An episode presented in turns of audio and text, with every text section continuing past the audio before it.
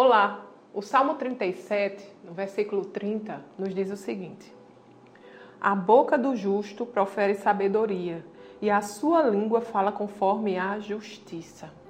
Amados, devemos usar a nossa boca com sabedoria e empregar as nossas palavras de acordo com a nossa fé. A gente não pode crer em algo e falar outra coisa diferente.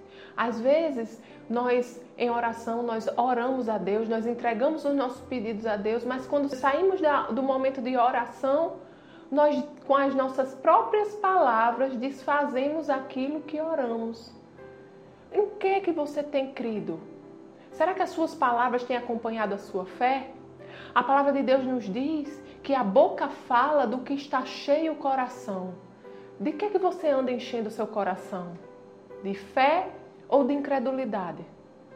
Nessa manhã, eu quero convidar você a crer na palavra de Deus, a crer nas promessas dele para a sua vida e falar de acordo com o que ele diz ao seu respeito.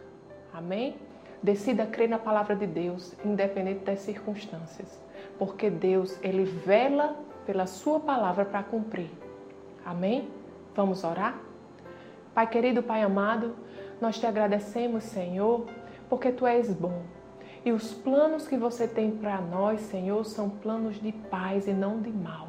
Nós cremos nesses planos, Senhor. Nós cremos, Senhor, na tua perfeita vontade, Deus.